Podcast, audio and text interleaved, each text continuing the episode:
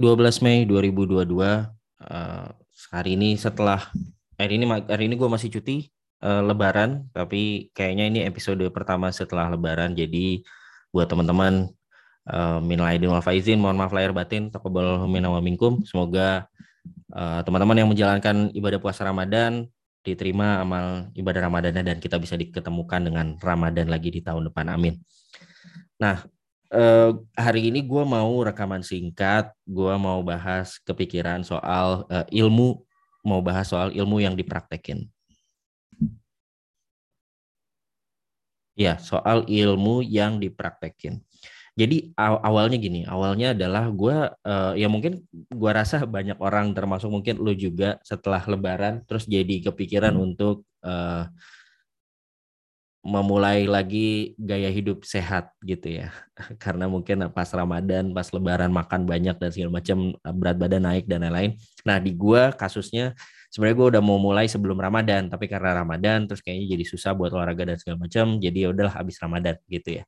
Um, nah gua itu dari sebelum Ramadan gue tuh pengen nurunin berat badan karena sebenarnya lebih karena badannya jadi nggak terlalu enak dari sisi kayak uh, hal simpel aja. Kayak gue sekarang kalau tahiyat uh, sholat gitu tahiyat jadi berat ada ganjelan gitu. Di perut perut tuh jadi ganjelan gitu. Terus kayak uh, yang tadinya pakai kaos biasa aja kalau sholat sekarang kaosnya jadi ketarik uh, celana jadi ketarik gitu. Jadi kadang kelihatan uh, auratnya gitu pas sholat gitu ya. Terus apalagi ya kalau mau pakai kaos kaki jadi kerasa ada ganjelan. Aneh banget lah gitu ya gue perut gue perut gue buncit gitu ya dan gue kayaknya pengen nurunin gitu. Uh, tapi caranya yang sehat gimana? Karena nggak maksudnya nggak pengen juga yang uh, dikarbit ataupun sesu ataupun uh, ya sekedar nurunin tapi habis itu nanti naik lagi gitu. Jadi pengen beneran mengubah gaya hidupnya. Nah mengubah gaya hidup ini kemudian kan gue banyak nyari nonton dan segala macam. Yang sebenarnya gue udah lama juga udah pernah udah pernah nonton udah pernah baca berbagai hal tentang gaya hidup sehat yang intinya sebenarnya kuncinya cuma dua atur pola makan sama olahraga nah olahraga tuh bukan sesuatu yang masalah buat gue tapi uh, pola makan nah pola makan ini yang hmm, gue cari tahu nih karena agak susah juga nih kalau misalnya nasi. Gue pernah tuh nasi putih ganti nasi merah, terus kayak uh, ya pokoknya yang kayak gitu gitulah yang agak agak nyiksa dalam tanda kutip ya. Karena banyak makanan enak yang jadinya harus makan makanan gak enak gitu. Nah ternyata um, setelah belakangan gue baca-baca dan nonton-nonton lagi ternyata nggak harus kayak gitu. Nah salah satu yang gue temukan di YouTube adalah gue baru ketemu lagi adalah YouTube-nya Aderai. Nah, YouTube-nya Ade, Ade Rai ini awalnya uh, ya ada banyak sih. Uh, dia kan juga diundang di berbagai uh, YouTube channel gitu ya. Dan salah satunya mungkin yang kalau teman-teman mau mulai nonton dan menarik banget ya. Terlepas lo mau diet atau enggak, menurut gue menarik untuk lo tonton. Itu lo cari uh, Tonight Show. Ade Rai Tonight Show. Cari aja di YouTube Tonight Show Ade Rai. Uh, di situ ada tuh Ade Rai jelasin. Nah, di situ intinya Ade Rai jelasin tentang pola mengatur pola hidup sehat itu eh, mudah banget dan ringan banget untuk dicerna gitu. Dan bayangkan eh, Om Aderai ini umurnya sekarang 52 tahun. 10 lu cari foto dia di umur 42 tahun kagak ada bedanya. Bayangin gak ada bedanya, badannya gak ada bedanya, mukanya gak ada bedanya dan dia jelasin kenapa gak ada bedanya karena dia jaga uh, begini-begini dan segala macam. Nah dia jelasin tuh teorinya. Dan ketika dia jelasin teorinya, gue kalau gue nggak salah ingat dia jelasin uh, pertamanya tuh triat ya ada tiga kita tuh jaga tulang uh, tulang otot sama lemak kalau gue nggak salah jadi itu tiga hal yang harus dijaga dalam tubuh kalau gue nggak salah ya gue kalau gue nggak salahnya tapi intinya dia jelasin tulang otot kalau kita mau jaga kalau kita mau jaga kesehatan sebenarnya uh, kita jaga juga uh, tulang gitu nah kalau mau jaga tulang Salah satunya adalah harus ngelatih otot, otot rangka. Otot rangka tuh otot yang nempel di tulang gitu. Kalau ototnya kuat, rangkanya juga akan kuat, kita banyak gerak gitu.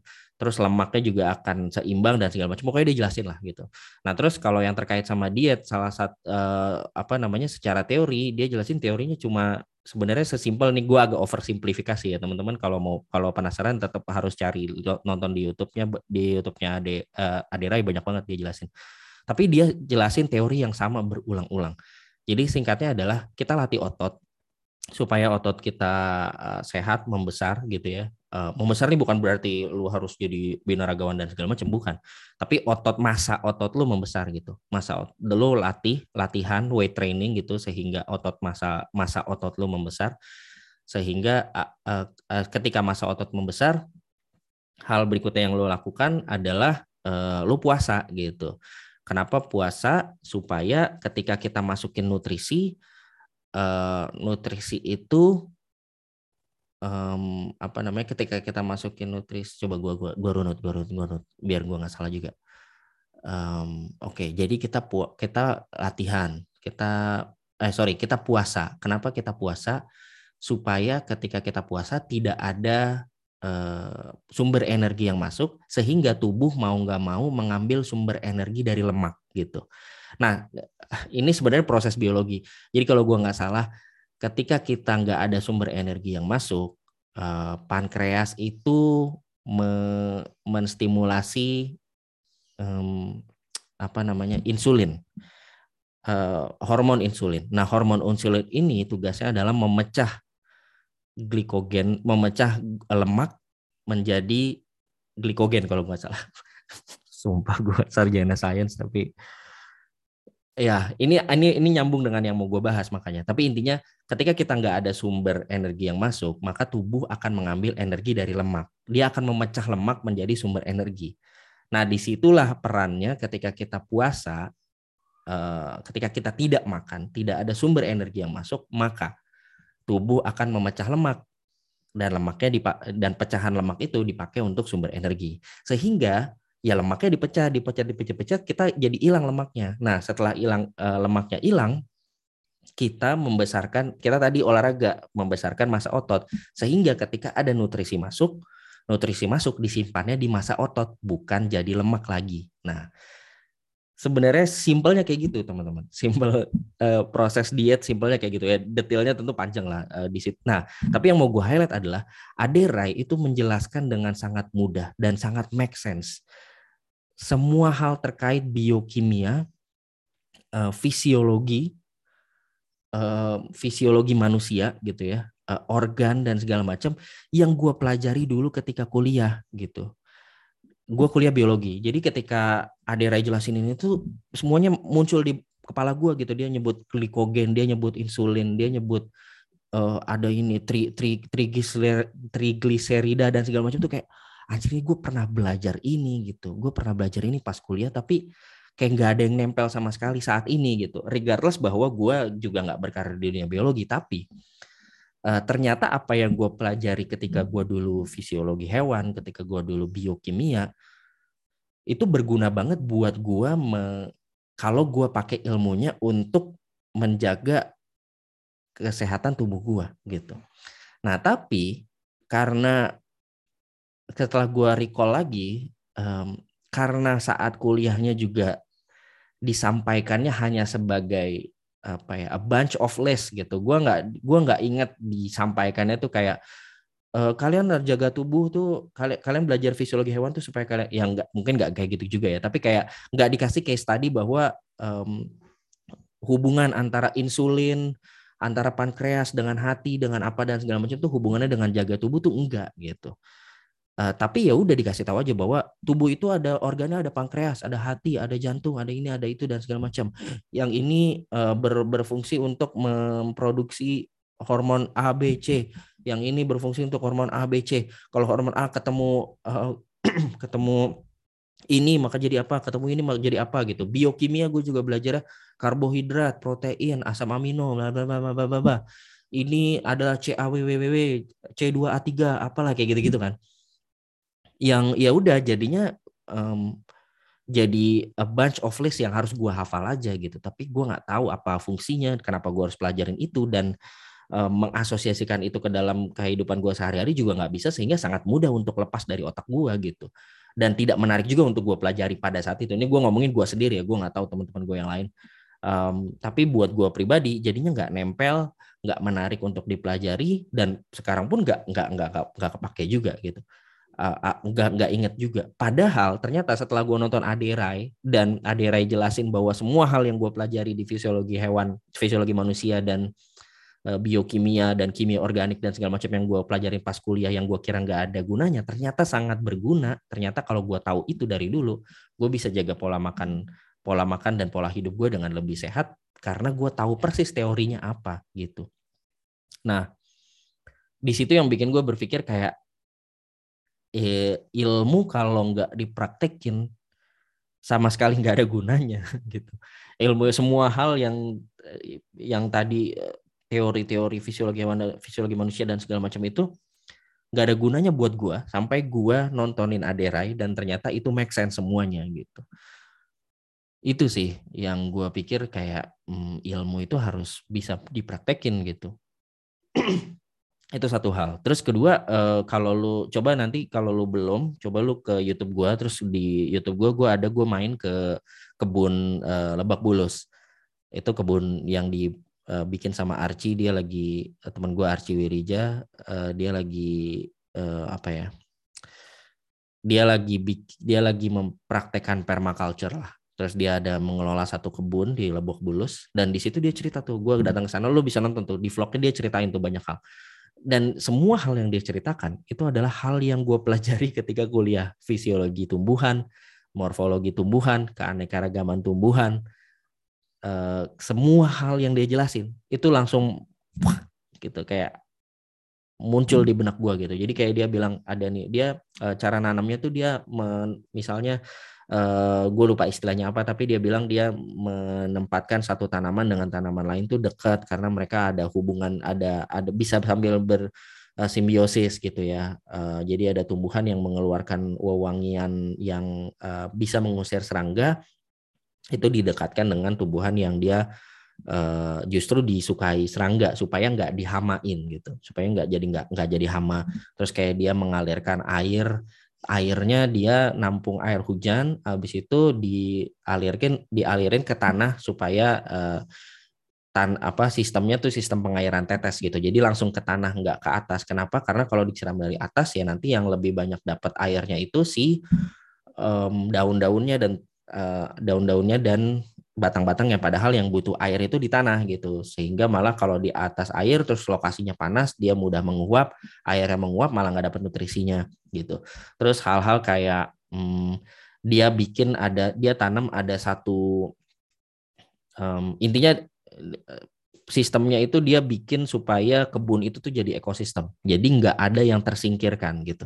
Jadi tanahnya pun nggak di nggak diaduk-aduk karena um, secara teori ya tanah itu adalah ekosistem sendiri gitu. Dia akan bisa di bawahnya tuh ada cacingnya, ada mikroorganismenya dan segala macam.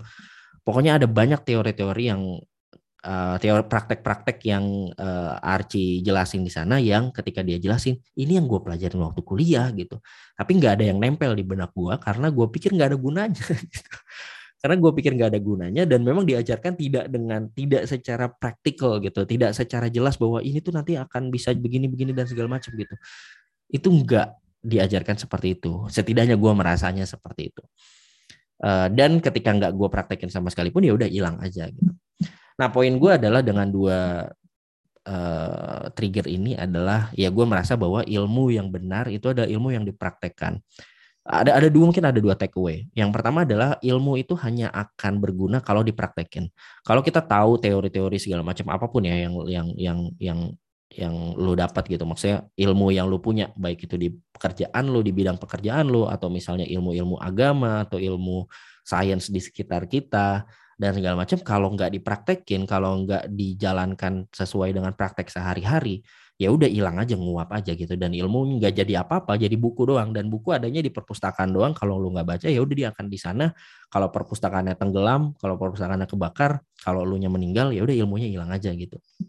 So I think uh, penting untuk kita ngelihat lagi atau me, setiap kali kita nambah ilmu baru atau bahkan ngeliat lagi ilmu-ilmu kita yang ilmu-ilmu lama yang kita punya, pastikan gimana caranya ilmu-ilmu itu bisa kita praktekkan ke sehari-hari karena kalau enggak ya udah hilang aja gitu.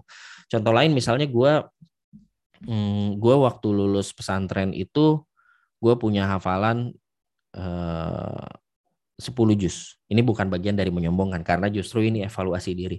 Gue lulus tes itu 10 juz Uh, kalau gue nggak salah 5 5 jus belakang 26 27 28 29 30 habis itu 3 jus depan Al-Baqarah uh, itu berapa? 8 sama satu jus itu Al-Kahfi. Satu lagi apa ya? Satu lagi kayaknya dua li, jus 25 tuh. Bahkan gue lupa ininya. Tapi sekarang ya sekarang mungkin yang gue pede cuma jus ama gitu saking nggak pernah dipraktekin ya saking jarangnya dipraktekin nah ini sesuatu yang gue evaluasi juga dari diri gue gitu ya. Jadi harusnya dipraktekin ya ketika gue sholat harusnya gue baca semua hafalan gue itu gitu. Tapi ketika gue sholat ya gue mempraktekkan hanya hafalan-hafalan mungkin juz ama aja gitu. Juz amanya bagus karena dipraktekin jadinya strong. Tapi yang lain ya jadinya hilang gitu. Nah itu sesuatu yang uh, ilmu itu harus dipraktekin. Yang kedua adalah mungkin ini dari sisi pengajaran ya, dari sisi cara kita menyampaikan sebuah ilmu atau sebuah pengetahuan. Kalau misalnya kita menyampaikan sebuah ilmu atau pengetahuan hanya sebatas sebagai teori saja, maka dia hanya akan jadi sesuatu yang menarik aja kayak kita tonton nonton apa tuh yang di Trans 7 um, yang tujuh tujuh sungai terpanjang di dunia ya kayak gitu-gitu aja gitu. Hot hotspot bukan hotspot apa ya? ya itulah ya lo tau lah ya. Um, akhirnya jadi kayak gitu aja gitu. Jadi kayak hmm, sesuatu yang oh trivia trivia menarik aja gitu. Tapi kalau misalnya dibungkus ya tadi gue membayangkan kayak misal dulu pas gue belajar fisiologi manusia ya sebenarnya mungkin gak diajarkan dengan teori-teori ini ini ini itu dan segala macam tapi yuk eh, semester ini kita akan belajar gimana caranya kita bisa nurunin berat badan misalnya ya gue mungkin kayak gitu akan lebih menarik. Karena jadi jadi praktikal gitu. Uh, tapi nanti itu hanya pintu masuknya aja. Bahwa belakangnya kemudian kita tetap disuruh ngafalin hormon dan segala macam menurut gue make sense make sense aja gitu. Tapi pintu masuknya harus sesuatu yang bisa bikin nempel di benak kita dan kita jadi ngerasa oh ini ada ilmunya buat ada ada manfaatnya buat hidup gue gitu.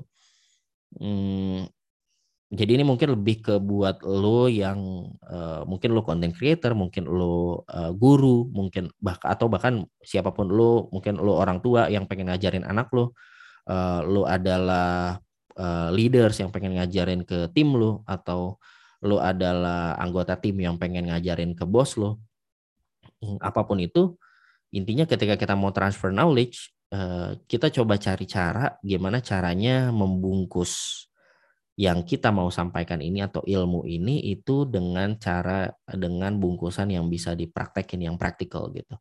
Sehingga orang akan bisa lebih mudah mengasosiasikan karena otak kita itu kan bekerjanya secara salah satu cara kerjanya kan asosiatif ya. Eh, kita akan mengingat sesuatu ketika kita mengasosiasikannya dengan hal lain gitu. Eh, itu akan lebih mudah, akan lebih mempermudah otak kita mengingat sesuatu. Nah, mm, makanya tadi pengajaran ilmu sebisa mungkin dicari metode yang bisa mencari yang bisa membungkus itu dalam hal yang praktikal, dalam hal yang bisa dipraktekin. Kayak tadi misalnya mengajarkan tentang sistem tubuh, hormon dan segala macam itu dengan dengan mengajarkan bagaimana menjaga atau menurunkan berat badan. Um, ya hal-hal seperti itu gitu. Gitu sih kayaknya. Um, ya gue mau mengeluarkan aja apa yang ada di otak gue sebelum lupa. Um, hopefully uh, bermanfaat. Kalau lo lagi pengen diet juga gue sangat menyarankan untuk bukan diet lah, menjaga tubuh lah ya, menurunkan berat badan atau menjaga kesehatan tubuh pun penting banget. Uh, coba lu tonton YouTube-nya Aderai. Gue lagi nontonin YouTube YouTube-nya Aderai dan lagi uh, apa? Uh, lagi mencoba mempraktekkan juga gitu ya, jaga pola makan. Gue lagi ngubah beberapa menu makanan yang bisa nggak uh, nggak berubah drastis, nggak nggak ngurangin makan yang gimana-gimana banget tapi uh, makannya tetap enak juga. Dan kayaknya karena di Indonesia ini makanan enak banyak sih. Makanan sehat mau sorry makanan sehat yang enak banyak pilihannya gitu. Jadi menurut gue uh, uh, ini gue ngomong ke diri gue sendiri ya harusnya nggak ada excuse gitu. Jadi uh, coba aja cari teman-teman. Gue juga lagi berusaha uh, nanti lihat lagi tiga bulan ke depan kali ya Uh, kalau gue berhasil pasti gue akan keluar-keluar di sosmed dan di podcast ini. Tapi kalau tidak berhasil, mungkin gue akan keluar-keluar juga. Uh, eh, gue akan berusaha keras sekali. Itu satu. Uh, sama kedua tadi, hmm, eh enggak itu aja nih, itu aja ya. Uh, karena habis Lebaran kan pasti banyak yang berat badannya naik. Uh, tonton YouTube Aderai. Gue juga eh, aktif YouTube lagi, uh, tapi gue nggak terlalu ngepromoin yang gimana-gimana banget karena gue lagi pengen menjaga yang penting gue konsisten dulu aja.